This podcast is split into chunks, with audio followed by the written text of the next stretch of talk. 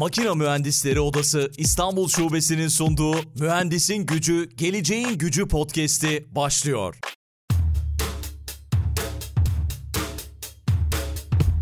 Mühendisin Gücü, Geleceğin Gücü podcast'inin yeni bölümünden herkese merhaba. Bu bölümde konuğum Amerika Birleşik Devletleri'nde şu anda GE'de, GE'nin sağlık bölümünde ileri teknoloji direktörü olarak görev yapıyor. Müge Piritini Çetingül konu. Müge Hanım merhaba, selamlar. Merhaba Aykut Bey. Merhaba, nasılsınız? Teşekkürler beni davet ettiğiniz için.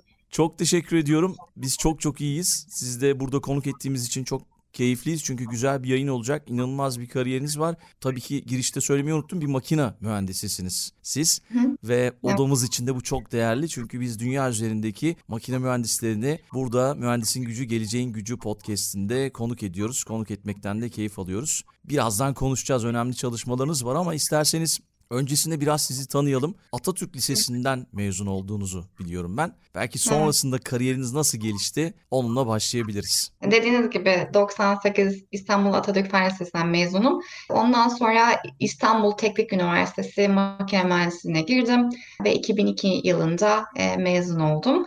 Abim de benim makine mühendisi. Ondan dolayı makine mühendisliğini seçtim. Çünkü onun sınıf çalışmalarını görünce herhalde mutlu oldum. Öyle bir mühendislik, robotics öyle bir şeyler istedim. Bitirir bitirmez de tekrar makine mühendisliği üzerine Koç Üniversitesi'nde master'a başladım. Orada alanlarım çok farklıydı. Mesela İTÜ'de robotics alanında çalışırken Koç Üniversitesi'nde üretim üzerine çalıştım. Üretim üzerine bir laba girdim. Orada research asistanlık yaptım yaptım. Onun bitiminde hemen tahmin edersiniz Koç Üniversitesi Arçelik. Orada Gebze fabrikasında üretim mühendisliği üzerine başladım. Orada aslında çok ilginç bir şey. Ben bunu paylaşmak istiyorum. Şu anda zaten bu kariyerimde de görebilirsiniz. E, mühendislik olduktan sonra hemen araştırma ve geliştirme, dizayn kısmına girmektense aslında Arçelik bizim gibi mühendisleri üretim alanına soktu ki üretimde olan sorunları görebilelim ki ileride e, yeni bir dizayn çalışması yapmak istediğimiz zaman bu görülen sorunları ileriki aşamada düzeltebilelim diye. Bu açıdan çok güzel güzel bir e, faydalı bir eğitim e, o anlamda bir senelik bir gelişme oldu. E, ondan sonra da hemen e, Amerika'ya gittim eşimle beraber. Johns Hopkins Üniversitesi'nde Maryland'de yine makine mühendisliği üzerine doktorumu yaptım. E, bu sefer e, Biomechanics'le başlayıp ısı transferi üzerine değişik bir portföyleri projelerimi bitirdim. 2010 yılında da doktorumu bitirdikten sonra hayatım research asında olarak devam etti. Deri kanseri üzerine çalıştım. Hastanede başka bir geliştirmeler yaptım ve sonra da ondan sonra da endüstri alanına geçiş yaptım. Harika. Bu hikaye de güzel. Aslında böyle makine mühendislerini de çok fazla görmeyiz değil mi? Aileden makine mühendisi. Mesela işte Doğru. babası avukat olan çocuk da avukat olur. Ama siz abinizden ne güzel, gerçekten çok güzel. Abinizden etkilenip makine mühendisi olmuşsunuz. Bu hikaye de gerçekten önemsenmesi gereken bir hikaye. Ve akademiden de özel sektöre, endüstriye geçtiniz. Bu yıl içerisinde, bu sezonda birçok konuğumuz oldu akademiden özel sektöre geçen. Tam tersi de oldu aslında. Akademiden özel sektöre geçişiniz nasıl oldu? Belki bunu Tabii anlatabilirsiniz. ki. Aslında akademiden özellikle yurt dışında Amerika için konuşabilirim. Yurt dışında akademiden endüstriye geçmek gerçekten zor. Şöyle zor dememin nedeni de şimdi devamlı bir öğrencilik hayatınız oluyor. Çok az bir çalışma hayatınız oluyor. Doktora aldığınız zaman ben 30 küsur yaşında doktorumu aldım. Bu çalışma hayatınız olmuyor endüstride. O yüzden aslında size her ne kadar doktor bir artı gibi gözükse de aslında endüstri alanında e, biraz negatif oluyor. Çünkü özellikle Amerika'da da e, vizeyle çalışmanız gerekiyor. Öğrenci vizeniz var. E, öğrenci vizeden nasıl çalışma hayatına geçeceksiniz? E, iş tecrübeniz yok Amerika'da. O yüzden o anlamda bayağı zordu. E, şöyle oldu. Benim aslında bu tavsiye edeceğim makine mühendisleri arkadaşlarımızın mezunların her ne kadar küçük bir ağaççılıkta çalışma özelliğim olsa da genelde projelerim böyle aplikasyon üzerineydi. Yani her şekilde sadece makale değil, kağıt üzerinde değil ama nasıl bunu uygulamaya geçebiliriz? Uygulama sonucunda hani e, nasıl bir geliştirme, araştırma yaptık, neler öğrendik? Öyle olunca her ne kadar akademisyen gibi gözüksem de onu bir şekilde şey yapabildim, gösterebildim. Ama Buna vize peki almak üniversite destek veriyordu herhalde. Çünkü Türkiye'de baktığımızda akademideki çalışmaların birçoğu kağıt üstünde kalıyor. Tabii. E, çok haklısınız. Koç Üniversitesi'nin öyle bir faydası var. Şu an sağ olsun İsmail Lazoğlu benim master Koç Üniversitesi'ndeki e, öğretmenim, hocam diyeyim. E, bizim yaptığımız Yusuf aslında... Hoca'nın da öğrencisi kendisi. Evet, Yusuf Hoca ile zaten Kanada'ya gittiğimizde arkadaşlarım orada o Yusuf Hoca'dan doktorasını aldı. İki tane İTÜ makine, makine mühendisinden mezun olan bayan arkadaşlarım öyle diyeyim. O yüzden fırsatım oldu Yusuf Bey'le tanışmaya ve ayrıca onun labında da yani labında demeyeyim de hani görüp araştırmalarını görebildim. Hatta çok ilginç bir konu. Green Card'ımı almak istediğim zaman ben kendi üzerimden başvurdum Green Card'ı. Onu anlatmak istiyorum. Eğer hani ilgisi çekerlerse insanların mektup almanız gerekiyor. Recommendation nedir diye. Ve e, Yusuf Hoca'dan aldım. Çünkü Harika. yani çok başarılı bir Kendisi e, ilk konuğumuz. zaten. Öyle mi? Evet. Aa süper. Podcast'in ilk Ya. konuydu ve ismi de çok fazla geçti. Efsane gerçekten kendi Tabii. alanında. Ve İsmail Hoca'yı da konuk ettik ama o da yoğunluğundan dolayı katılamayacağını söylemişti. Belki ilerleyen sezonlarda da İnşallah konuk evet, ederiz. kesinlikle. Sizin de adınızı Çok çok geçiririz. severim. Tabii çok çok severim. Geri konar, dönersek o yüzden hani İsmail Hoca ile çalışırken benim e, çalışma tezim Arçelik üzerineydi. O yüzden hatta çok ilginç Eskişehir fabrikasında onlar buzdolabı, buzdolabı üretiyorlar. Buzdolabı üretiminde bir sorun vardı. Dediğim gibi üretim üzerine çalıştığım için benim master. Oradaki şimdi Türkçe olarak güzel anlatmaya çalışacağım. Oradaki buzdolabı e, soğutma mekanizmalarında bir drilling yani delme alanında bir işlem yaptık. Çünkü mesela motorlar atıyorum soğutma cihazları 10 senelik çalışması gerekirken erkenden bu e, drilling operasyonundan dolayı erkenden bozuluyorlarmış. E, o yüzden o alana ilgili yaptım. Gidip Arçelik'te sunum yaptım. E, bir bayan olarak, bir genç mühendis olarak değil mi? Önünüzdeki Arçelik direktörlerine, R&D direktörlerine sunum yapmak ayrıca bir şeydi.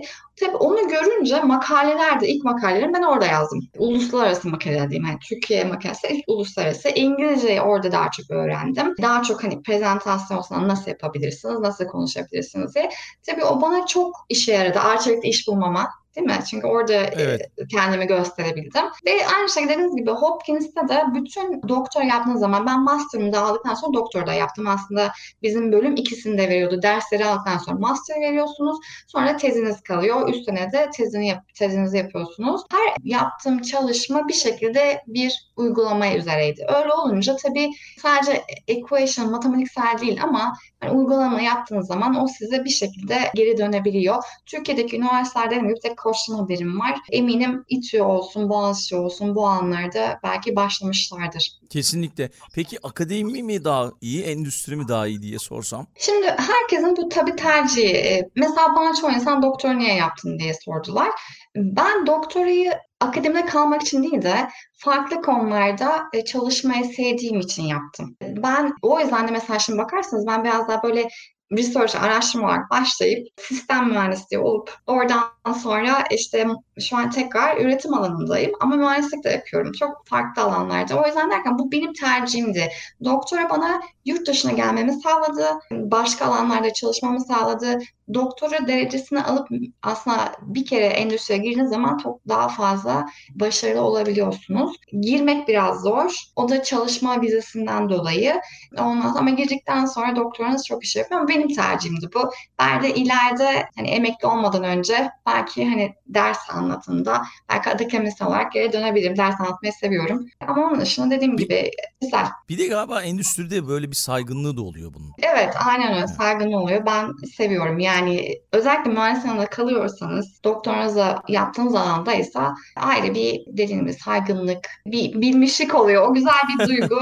Ama hani her zaman endüstriye girmek istiyorsanız ben öyle diyorum. Amerika'ya gelmek isteyen insanlar genelde doktorla gelmek istiyor. Çünkü size okul ödüyor, değil mi? Siz para vermiyorsunuz. Ama 5 sene. Şimdi 5 sene yapmaktansa belki bir sene biraz daha zorlanıp sonra endüstriye girmeye çalışabilirsiniz. Çünkü doktora zor bir şey. Yani ben yaptığım için demiyorum ama iyice fokus olmanız gerekiyor, çalışmanız gerekiyor. E, para desen bir şey almıyorsunuz. Para için yapmıyorsunuz doktorayı. Doğru. E, doktor aldıktan sonra da endüstriye girmek daha zor. E, o yüzden hani benim tavsiyem Amerika'ya gelmek isteyenlerin yani hani ben bunu doktora niye yapıyorum? Eğer doktorayı yapmak istiyorsam ondan sonra ne e, ne kadar bir networking yapmam gerekiyor? Kimlerle çalışmam gerekiyor? Bunu aslında bir plan olarak yapıp gelmek gerekiyor. Çünkü sorunuza geri dönersem ben mesela doktor bittikten sonra çoğu insan belki bunu hani e, bilmeyebilir ama doktor bittikten sonra Amerika Birleşik Devletleri size yanılmıyorsam 27 aylık bir çalışma kart izni veriyor. Vizesiz yapabiliyorsunuz. Ama şimdi buradakini ben o almasını bilmediğim için başıma geldi.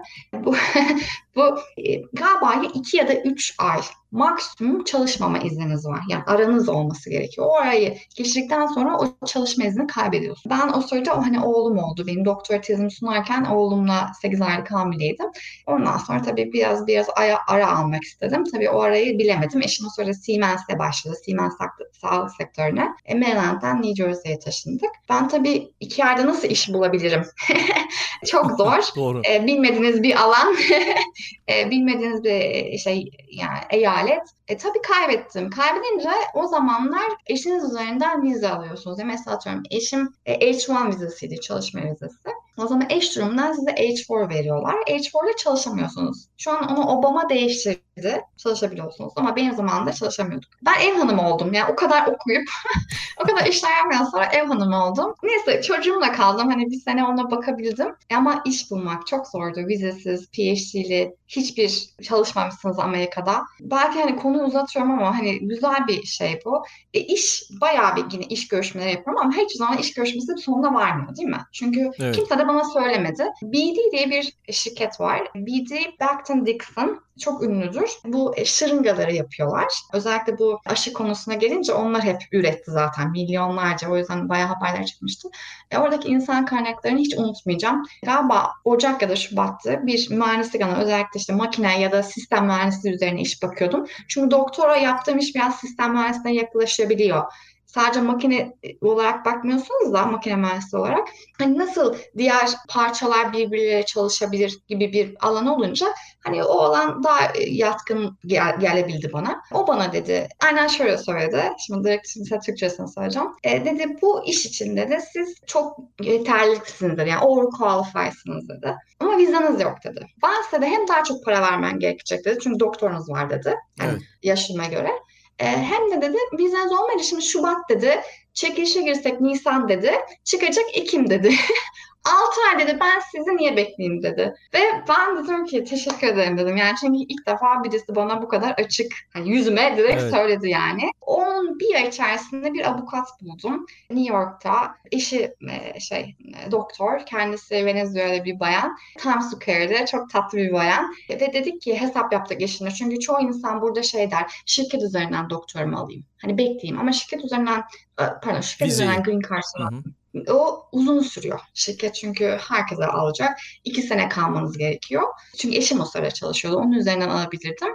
Bu bayanla konuşunca dedi ki senin de hem makalelerin var hem değişik konularda çalışmışsın. Deri kanseri, işte İsmail Bey'le yaptığın konular çok farklı dedi. İşte beyin travması üzerine çalışmışsın dedi. Biz seni senin üzerinden alırız dedi. Önce benim üzerimden aldık. Ya yani inanır mısınız 3 ay sonra çalışma kartım geldi. Ve ben Eylül müydü? Eylül'de çalışmaya başladım. Harika. Yani o aynı sene içerisinde.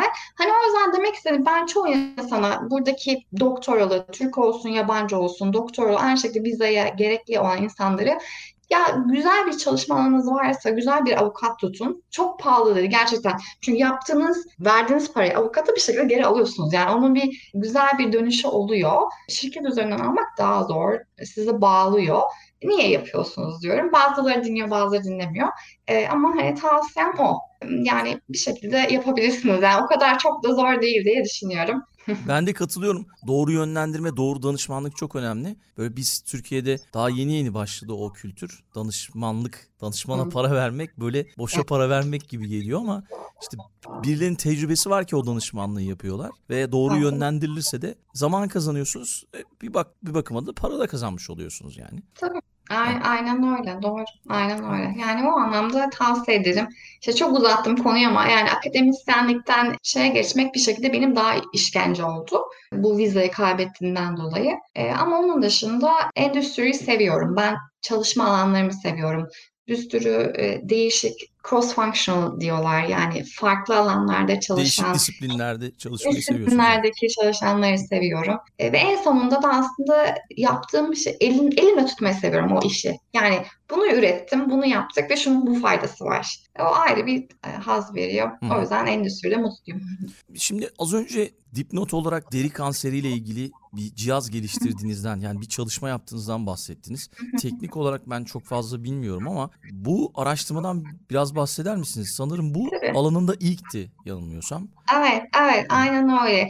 Şöyle, bu işte benim esas doktora tezim deri kanseri, özellikle melanoma üzerine çalıştık. Melanoma çok deri kanseri tabii farklı farklı deri kanser çeşitleri var. Melanoma en öldürebilen bir deri kanseri. Çünkü ilerlemesi daha hızlı, fark edilmiyor. Çünkü her şekilde bir tane benleriniz var vücudunuzda, dikkat etmiyorsunuz. Ve melanoma çok hızlı ilerlediği zaman çabucak organlara yayılıp e, organlara kanser sıçradığı için öyle ölebiliyorsunuz. Biz şöyle bir geliştirme yaptık. Isı transferi üzerine melanoma her kanser tipi sıcaklık yaratıyor. Çünkü oradaki metabolik bir aktivite var. Biz AR, AR diyoruz, e, infrared thermal imaging. Yani termal makine diyelim, termal e, kamerayla bu e, benleri önce soğutuyorsunuz ki hepsi bütün deri aynı ısı, ısı derecesinde olsun. O soğutmayı kaldırdığınız zaman bu termal kamerayla e, ne kadar çabuk ısı transferi olduğuna grafiklere bakarak karar vermeye çalıştık. Ve inanır mısınız en küçük e, deri kanser yani melanoma atıyorum 0.2 derece fark yaratırken daha fazla ilerlemiş kanser tipleri mesela dördüncü evre diyebilirsiniz buna. Onlar neredeyse bir dereceye kadar fark ettiriyor. Bununla ilgili önce işte çok dediğim gibi önce bir modelleme, sonra bir labda bir deney. Ondan sonra en sonunda tabii clinical çalışmalara, klinik çalışmasına başladık 50 kişiyle. Johns Hopkins'ta olmanın faydası bütün para sağlık sektöründeki çalışmalardan geliyor. Çünkü Johns Hopkins Amerika'nın bir numaralı hatta dünyanın olabilir bir numaralı hastanesi. Tabii orada olunca oradaki dermatologlarla bu klinik çalışmak için başvuru yapıyorsunuz. Doktorlara anlatıyorsunuz. Çok güzel bir şeydi benim için. E, çünkü bir mühendisin 5-6 tane klinik çalışmak için e, o şeye gitmek ayrıydı. Sonra o 50 kişiye tabii doktorum bitirmem için bunu çalıştığını göstermem gerekiyor ki makalemi bitsin ve ben mezun olayım. O 50 kişiden sonra galiba 5. de 6.sı melanoma çıktı. Bayanı çok iyi hatırlarım. Kadın önceden bir melanoma geçmişi varmış zaten. Normal check-up'a gelmiş, istedi bize katılmaya. Ve orada gördüm o ısı şeyini, yani kamerada gördüm zaten. Hani hiç grafiğe gitmeden önce. E, ondan sonra farklı türde kanserleri de yakaladık o çalışmada. Ondan sonra zaten doktorum, doktoram bitti. Bununla ilgili bir patent aldık. Hopkins'e çalıştık. O anlamda patent nasıl alınır, nasıl yazılır, Yaz, yani patent başvurusu. O yüzden hani o farklı bir alanda çalıştım. Sonra doktora tezim dedi ki e, do, şirket kuralım. E, ondan sonra e, ben şimdi nasıl şirket kurayım? Vizem yok. yani çalışamıyorum. E, hamileyim. yani o yüzden hani şirket kurmak da e, çok çok olmuyor ama şöyle bir şey var. E, çok investorlarla görüşmeler yaptık. Fikrimizi anlattık. Ne kadar para kazandırabiliriz ona göre mesela işte business development yapabildik. Yani dediğim gibi çok o yaşlara bakınca Türkiye'den gelip bunları konuşmak benim için çok ayrı bir zevk oldu. Stresliydi ama zevkliydi. Şimdi düşününce diyorum keşke 10 küsur yıl öncesinden bahsediyoruz değil mi bu arada? Tabii bu 2000 2000 dolar 2011 falan 2010 2011 aynen öyle 11 sene olmuş. Evet. Yani şimdi aklıma olsa şirketi açardım. Ama o zaman tabii vizeniz yok nasıl açacaksınız bilmiyorsunuz. O yüzden o olmadı ama hala patenti var. Arada hala İsrail'de olsun çünkü İsrail'de çok deri kanseri var. Yani Daha çok böyle güneşin daha direkt geldiği daha sıcak olduğu yerler. E, Genellikle şey e-mailler gelir hani böyle bir şey yapabilirim mi? Hala e, olabilir mi diye. Tek sorunu Amerika'da nasıl Türkiye'de Sağlık Bakanlığı'nın üzerinden varsa hani Amerika'da da FDA var. Food Drug Administrator right? Yani onunla ilgili çalışma yapmanız gerekiyor. Uzun süre klinik trial yapmanız gerekiyor. E biz 50 kişi yapmışız, 5000 kişi yapmamız gerekiyor. Hatta bir yere Türkiye'den yapacaktık. Çünkü kayınvalidemlerim benim o taraflar hep e, doktor oldukları için İzmir'den e, dedim e, acaba orada bir klinik çalışması yapabilir miyiz? Ama tabii çok uzun bir yani süreç. O süreci de şu an düşünmedik ama dediğiniz gibi ilk defa yapıldı. Benim Green Card'ı almamın en büyük nedenlerden biri bu melanoma çalışmam. Çok yayınım oldu. Çok zevkliydi yani çok severek yaptığım bir çalışma. Harika. Umarım ileride daha gelişmiş bir şekilde karşımıza çıkar. Belki şu anda bizi dinleyen birileri de sesimizi duyar yani bilmiyorum Türkiye'den. Her şey olabilir. Peki şeyden bahsetsek biraz pandemi şüphesiz sağlık hizmetlerinde teknolojik ilerlemeyi ve benimsemeyi hızlandırdı. Bu konuda gelecek yıllarda bizi şaşırtacak ne gibi araştırmalar yapılıyor? Belki biraz bunlardan bahsedebiliriz. Tabii. Sonuçta pandemi patlayınca ne oldu? Herkes eve çıktı değil mi? Ve büyük bütün insanlar aslında bu 6 aylık, bir senelik check-up'larını ertelediler. Aslında o yüzden görüyorsunuz ki e, kanser vakaları daha ileri seviyelerde yakalanmaya başladı. Biz özellikle GE'de ve diğer sektörlerde dediğim yani sadece Siemens'te, GE'de ya da Philips'te Ventilatör dışında diyeyim size e, ne yaptık pandemide? E, insanları yani sağlık sektörünü nasıl eve getirebiliriz ki? Hani sağlığa daha yakın, daha kısa zamanda ulaşabilsinler. Gene'in yaptığı pandemiyle ilgili mesela özellikle e, COVID'in ciğerlerde olan etkisinden dolayı mesela CT'yi, e, computer tomography onu özellikle e, doktorlar o zamanlar çünkü dokunmayla virüsün geçtiğini düşünün oradan ilk başlarda tabii. Ya da herkes odaya almak istemiyorlardı. Çünkü çok çabuk geçiyordu. E, o yüzden CT in the box bilmiyorum e, belki seyirciler sonradan bakarlar internetten. E, CT in the box demek yani bir tane kutunun içine bir tomograf aleti koyuyorsunuz. Dışarıda insanlar geliyor otomatik yani siz içeri girmeden dışarıdan ayarlayabiliyorsunuz ve çok çabuk bir şekilde imajı görüntülemeyi doktorunuza gönderiyorlar. İnanılmaz O bayağı şey. bir başarılı oldu. Evet normalde e, tabii Amerika Birleşik Devletleri şey yaptı. Normalde bu FDA dediğim Food Drug Administrative genelde yıllar sürüyor bu çalışmanın onlar tarafından onaylanması. Çünkü sağlık sektörü bayağı regüle olan bir şey. Her şeyi göstermeniz gerekiyor. Sadece Amerika değil bütün dünya sizi regüle ediyor. Ve bunu o kadar hızlı bir şekilde yaptılar ki bir aydan daha kısa sürdü. Bütün çalışmalar, mühendislik çalışmalarını bırakın, denemeler, kağıt işleri diyeyim size en çok kağıt işleri sürüyor maalesef çok çabuk yapıldı.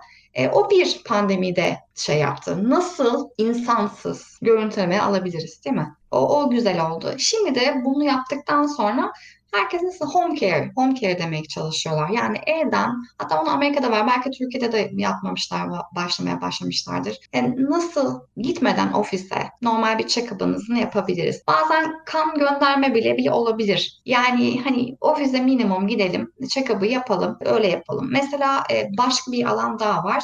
Mesela ultra, e, ultrason en basit bir görüntüleme aleti değil mi? E, şimdi CT daha komplike, daha büyük. MR öyle. Aslında en güzel alet görüntüleme MR. Radyasyon yok. Her şeyi görürsünüz ama MR çok büyük, çok pahalı. E, o yüzden tabii Türkiye, Amerika için konuşuyorum. Türkiye için daha daha büyük merkezler var. Gidebiliyorsunuz, görüntülemenizi alabiliyorsunuz. Evet, daha özel yerler de var. Yani Evet, Amerika için beklemeniz gerekiyor. Öyle bir sorunu var Amerikan sağlık sektörü. O yüzden şey yapalım. Hani nasıl elle tutulur küçük bir ultrason aleti değil mi? Getirebiliriz. Mesela hamilesiniz, sancılarınız var ya da bebeğinizi merak ettiniz ya da kalp sorunlarınız var. Onunla ilgili mesela kardiyolojide bir alet yaptılar. Çok detaylı ECG diyorlar. Onu nasıl ölçebilirsiniz ki? Böylece kalp atışlarınızı dinledikten sonra ECG datasına göre o sistem size şey diyor. Burada farklılık görüyorum diyor. Sizi e, şey yapmıyor. Aman tanrım gidin hastaneye demiyor. Hani bir şey söylemiyor. Çünkü diagnoz etmiyor. Şimdi Türkçe unutum diagnoz. Onu etmiyor. Ama ne diyor ki ben bunu beğenmedim. AI kullanarak bunu bir doktora git diyor. Yani git diyor yani sana. Ve öyle aslında bizim G Healthcare'de bir product müdürü kalp krizinden kurtuldu diyeyim size. Çünkü Harika. onun sinyalini gördü. Ya o yüzden artık dediğim gibi artık sağlık sektörü bu pandemiden dolayı nasıl erken teşhis, evde teşhis, ulaşılması daha kolay. Unlimited, o yüzden unlimited demeye başladılar. Yapabiliriz? Zaten ben hep onu söylüyorum. Kanser olduktan sonra pek bir pek bir faydası yok. Ne yapıyorsunuz? Kemoterapi alıyorsunuz, radyasyon alıyorsunuz, ameliyat oluyorsunuz. Aslında önemli olan kanser olmadan onun özelliklerini görmek. Ee, mesela beyinde bile Alzheimer değil mi? Mesela Alzheimer'la ilgili çalışmalar var. Ee, nasıl e, detect edebiliriz? Bu nöronlar nasıl değişiyor? Değil mi? Böylece Alzheimer'a bir işe yapmak, engel olmak, kansere engel olmak. Aslında zaten pandemi bunu sağlık sektörüne itti. Erken teşhis ve nasıl eve ulaşım olabilir diye. Bana bu bilgiler çok önemliydi. Çok önemli gelişmeler. Önümüzdeki yıllarda çok daha da gelişecektir diye düşünüyorum. Pandeminin birçok güzelliği oldu. Onlardan biri de bu oldu şüphesiz. Peki siz şimdi GE'de 4-5 senedir biraz daha işte additive 3D printing üzerine yoğunlaştınız. İlk fikirden üretime kadar sorumlusunuz yanılmıyorsam. Bu konuda işleyiş nasıl oluyor? Belki bir örnekle bize anlatırsınız bunu. Tabii. E, e, işte dediğiniz gibi dört buçuk senedir bu additive 3D printing e, alanında çalışıyoruz. 3D printing herkesin bildiği belki çoğu insanın bildiği polimer üzerine, plastik üzerine. Rapid prototype. Ne kadar çabuk hızlı üreteyim, ne kadar çabuk dizaynımı değiştireyim ve ondan sonra üretime geçeyim diye. Aslında biz biraz daha bir adım attık ve şey yaptık. Nasıl bu parçaları değiştirebiliriz ki ve entegre edebiliriz ki ürüne ve bunu piyasaya verelim. Yani biz artık pro, yani prototype'dan ziyade nasıl production kısmına geçebiliriz diye demeye başladık. Şöyle oluyor. Ben bir örnek vereyim. Şimdi zaten bu üretimde bilinen bir şey. Genellikle projeler 2 sene, 3 sene sürüyor. Bazıları 5-6 sene sürüyor. Bir tanesi MR'da, magnette Magneti tabii soğutmanız gerekiyor. Magnetin etrafında cooling manifold diyorlar soğutma üzere bu magnet, e, MR magnetlerin etrafında e, soğutma boruları diyelim var. Bunların orijinal parçaları aslında bakır ve farklı bir dizayndan oluşuyor. Biz ne yaptık? Bu 3D printing'i kullanarak öncelikle dizaynı değiştirdik. Yani parçayı biz çünkü bu kadar uzun bir boruyu print etmenin yani basmanın hiçbir anlamı yok. Zaten faydası yok ve de çok da pahalı ve gereği de yok. Şimdi o yüzden mühendisle girip konuşuyorsunuz. Sizin için ne yapmanız gerekiyor? Nasıl bir akış dinamiği olması gerekiyor? Parça kalınlığı ne? Sizin requirements'lar, yani özellikleriniz ne diye ve biz o koca boruyu dört tane küçük parçaya ayırdık. Şu kadar boylarda e, yani neredeyse baksanız 10 santim kadar dört tane e, boru düşünün. O boru arasında flex boruyla bağladık orada assembly yani bütün fabrikayı da kurduk diyeyim ben size. Çünkü printerinizi alıyorsunuz yani basma aletinizi alıyorsunuz. Ondan sonraki bir sürü proses var. O prosesleri de geliştirdik üretim olarak. Ondan sonra da fabrikada bütün magnete birleştirmeye başardık. Bu proje design sadece 4-5 ay sürerken aslında bu production line'ı kurmak değil mi? Önce parasını alıyorsunuz. Onun business şeyini kuruyorsunuz. 2 seneye sürdü. Ama ne oldu? Şimdi bu örnek olduktan sonra diyorlar ki böyle bir cihaz var, böyle bir cihaz çalışıyor. Yeni çalışmalar nasıl yapılabilir? Yani eski dizaynı değiştirmekten sonra yerine yeni bir platform yapmak istiyorsunuz. Bunu additive olarak nasıl dizayn edebilirim? Çünkü farklı parçalar geliştiriyorsunuz. Evet. Ve ben şeyi seviyorum. Bir örnek daha var. Mesela önemli olan nasıl hani hastaya ve doktora yardım etmek değil mi? Onların zamanını e, daha iyi anlayamaya, özellikle sa sağlık sektörü yardımda etmeye gelen konular var. E, mesela bu konu kanserden açıldığı için ben onu anlatmak istiyorum. Mesela siz mesela kanser oldunuz, nuclear medicine denen veya PET denilen, e, PET galiba Türkçesi de PET. PET, evet, aynen. PET girdiğiniz zaman bir material, mat, materyal size enjekte ediliyor ve o materyal hangi kanser yerindeyse oraya gidiyor ve siz bir radyasyon gibi onu yayıyorsunuz ve o e, PET cihazından yakalanıp o yaydığınız değerler size bir imgeleme olarak geri geliyor. Şimdi buradaki amaç şöyle, ne kadar kısa sürede ve ne kadar az dozda size bu radyasyonu verelim ki daha çabuk hızlı olsun. O yüzden bununla ilgili mesela bizim dizayn çalışmalarımız var. Çünkü editor istediğinizi basabilir. Yani eski teknoloji gibi ben rectangle şekiller yapmak zorunda değilim. Değil mi? Dikdörtgen yapmak zorunda değilim. Kare yapmak zorunda değilim. Öyle olunca belki bir üçgen yaparım. belki bir dörtgen yaparım. Ya onunla ilgili gerçekten çalışmalarımız var. Ve bunlar da bir sene içerisinde inşallah product'a yani üretime başlayacak. Şu an yapılan şey üretim yerini kurmak. Yani bunu mühendis olarak yaptık, öğrettik, çalışıyor. Şimdi nasıl bunu üretime koyabiliriz? E, o anlamda heyecanlı, dediğim gibi 4-5 sene sürüyor ama her sene farklı bir projeyle çalışıyorsunuz. Hepsi çok önemli, çok değerli projeler gerçekten. Çok çok sağ olun. Sona geldik. Bayağı da güzel gitti hiç. Zaman nasıl geçti anlamadım. Çok değerli çalışmalar yapmışsınız. Belki kapatırken odaların öneminden bahsederiz. Çünkü biz Makine Mühendisleri Odası İstanbul Şubesi podcast'i, Mühendisin Gücü, Geleceğin Gücü podcast'iyiz. Siz Türkiye'deyken odalara üye olmuş muydunuz? Nasıl bakış açınız? Amerika'da durum nasıl? Belki biraz bunlardan bahsedersiniz. Türkiye'de aslında tam olamadım çünkü Türkiye'de tam böyle mühendis oldum, mezun oldum, Amerika'ya geldim ama Amerika'da oldum. Çünkü Amerika'da bayağıdır doktor, yani doktordan sonra çalışma olarak özellikle konferanslara gidince size teşvik ediyorlar. E, odalara bağlanın diye. Hatta eşim de aynen öyle. O da e, elektrik elektronik mühendisliğinden dolayı o da odalarda. Şöyle faydası oluyor. Dediğim gibi özellikle yurt dışına geldiğiniz zaman buradaki kültürü, çalışma prensibini ve insanları çok bilmiyorsunuz. Bu odalar size ona çok faydalı oluyor. Eminim Türkiye'de de öyledir. Büyüklerinizden daha başarılı ya da uzun senedir bu işleri yapan insanlarla beraber çalışmak, onları dinlemek, onlardan öğrenmek ve ayrıca bazen mentor da seçebilirsiniz. Yani demek istediğim hani benim öyle e, çok böyle değer verdiğim yine doktora yapıp hani böyle odalara dahil olan makine mühendislerinden sorabiliyorum. Yani kişisel gelişme açısından da iş açısından da mentor olarak yani koç koç diyebilirim. Hı hı. Konuştuğum insanlar var. Ben o yüzden odaların çok faydasına inanıyorum. E, o yüzden herkese de tavsiye ediyorum. Yani ve hani bir iki kere gitmektense aslında devamlı ona dahil olmak, onların e, olaylarına katılabilmek, konuşma verebilmek bence çok faydalı e, o network'ün içinde olmak çok önemli gerçekten. Toplumun Tabii, içinde olmak. Aynen öyle. Yani o network çok önemli. İstediğiniz kadar çalışabilirsiniz ama ilerlemek için o network size lazım. Network olmadan diyorlar ya kariyer basamakta nasıl çıkıyorsunuz diye o biraz yardımcı oluyor şimdi. Onu doğru, söylemek doğru. lazım. O zaman herkesi bekliyoruz. Çok çok sağ olun Müge Hanım. Güzel bir yayın oldu. Umarım herkese yararlı olmuşuzdur. Tekrar buluşmak üzere o zaman. Çok teşekkürler Akif Bey. Çok selamlar. O zaman son sözü size bırakıyorum. Mühendisin gücü, geleceğin gücü.